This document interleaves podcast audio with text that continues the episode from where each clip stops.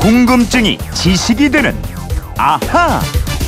예, 재밌게 듣다 보면 지식이 차곡차곡 쌓이는 궁금증이 지식이 되는 아하 휴대폰 뒷번호 0523님이 친구가 얼마 전에 남태평양에 있는 섬나라 팔라우에 다녀왔는데요. 그곳에는 배를 뒤집어 놓은 것 같은 지붕을 한 건물이 있다고 하더라고요. 그래서 궁금해졌습니다. 세계 각 나라마다 지붕 모양이 조금씩 다른데 이게 다 이유가 있겠죠. 이러셨어요. 예, 집에 꼭 필요한 지붕처럼 궁금증 해결에 꼭 필요한 김초롱 아나운서와 이거 알아보겠습니다. 어서 오세요. 네, 안녕하세요. 혹시 지붕이 없는 곳에서 예. 하늘 보면서 잠자본 적 있어요? 있어요라고 대답을 해야 될 것 같은데요. 오, 언제? 없어요, 어디서? 없어요. 없어요? 아니, 없다고요. 어, 저는 예전에 저 홍도에 여름에 예, 갔는데 예. 별이 너무 예쁜 거예요. 홍도. 그 약간 그 언덕인데 네. 거기서 별보다 잠들었어요. 아, 그냥 야외에서요? 어, 야외에서. 밤새 아침까지 아니 주무셨어요? 아니 그렇진 않고 목이 물려서 일어났지.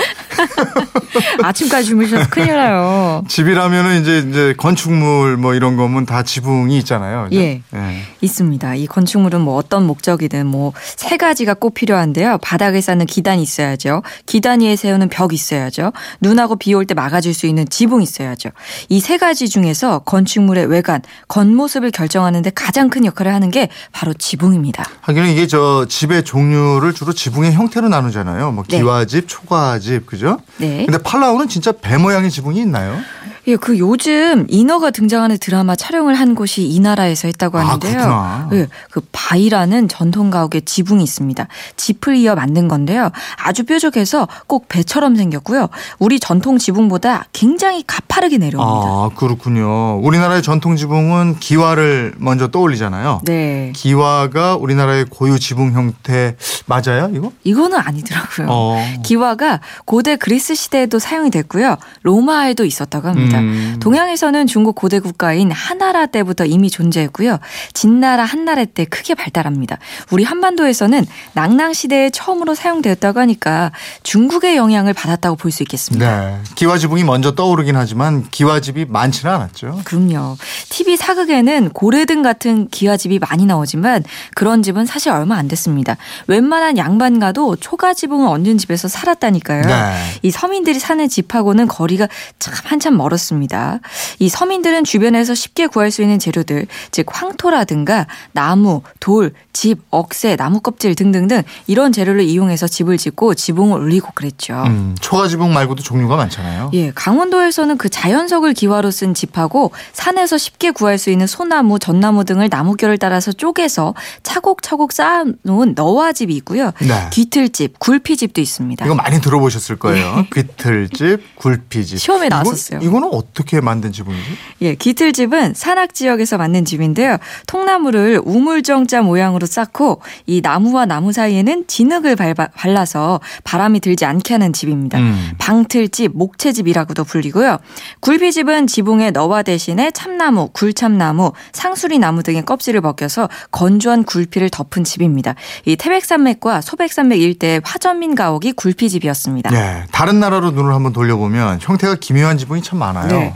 우선 그 겨울 왕국이라고 할 수 있는 북극 지방 있죠. 네. 이누이트족이 사는 마을에는 이글루 단단한 눈덩이를 벽돌처럼 쌓아 올려서 만든 집을 짓고 삽니다. 음, 이 이글루는 지붕이 둥근 형태, 돔 형태로 지었잖아요. 네. 근데 왜 이누이트족은 돔 형태로 둥근 지붕을 만들었을까요? 여기 굉장히 춥잖아요. 네. 눈바람이 엄청나게 불어오는데 만약에 뭐 우리 지금 아파트처럼 네모나게 지붕을 얹으면은 아. 눈바람 직접 맞아야죠. 그러면 집이 무너질 수도 있습니다. 음. 그래서 무서운 눈바람을 잘 집이 타고 넘어갈 수 있도록 이 높이는 가급적 낮게 하고요. 모양은 원형 돔 형태로 지었다는 겁니다. 아, 이 이글루가 그냥 지어진 게 아니고 지혜의 산물이네요. 과학입니다. 근데 서양의 성당하고 교회 건물 보면 돔 형태로 지은 게 많은데 그건 또 왜 그랬을까요? 아, 이거는 좀 나쁘게 얘기하자면 돈 자랑이라고 보시면 될 것 같아요. 예. 좋게 얘기하면 신에 대한 믿음의 증표를 보이기 위해서 돔 천장, 돔 지붕을 올렸습니다. 이 건축이 돈이 많이 들어가는 일인데 건축물 중에서도 건축에 가장 많은 돈이 들어가는 게 바로 돔이라고 합니다. 하기는 그 둥근 형태로 지붕 만드는 게 그게 아주 힘들었을 것 같거든요. 맞아요. 거기다가 높은 기술력을 필요합니다. 네.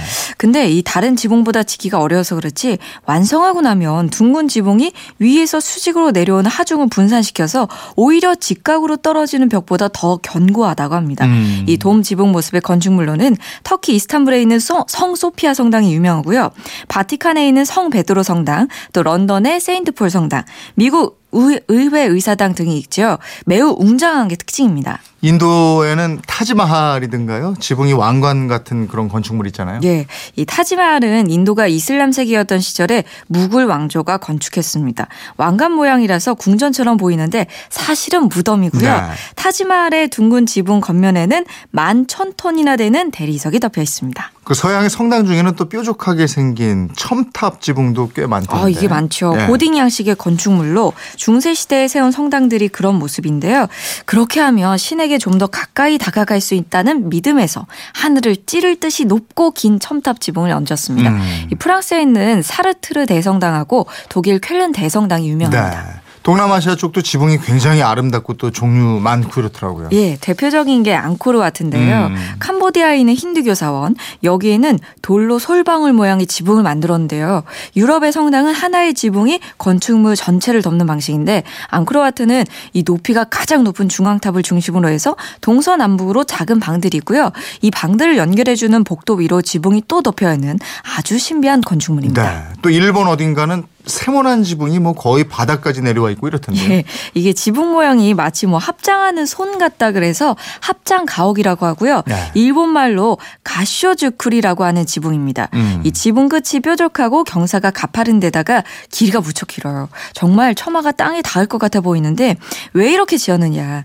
눈이 너무 많이 내리는 곳이라서 음. 눈이 안 쌓이고 아래로 잘 흘러내리게 한 겁니다. 아 그렇군요. 지붕만 잘 살펴봐도 그 지역이 어떤 곳인가 특성을 다 알 수 있을 것 같아요. 네, 그렇습니다. 기후나 환경을 극복하기 위한 지혜가 담겨 있는 게 지붕이고 또 종교 관련 건축물은 믿음과 신념을 보여주기도 하죠. 예. 0523님 어떻게 궁금증 좀 풀리셨어요? 덕분에 지구촌 곳곳에 지붕 공부 잘 했습니다. 저희가 마련한 선물 보내드릴게요. 궁금증 생기면 또 연락 주시기 바랍니다. 지금까지 궁금증이 지식이 되는 아하 김초롱 아나운서였습니다. 고맙습니다. 고맙습니다.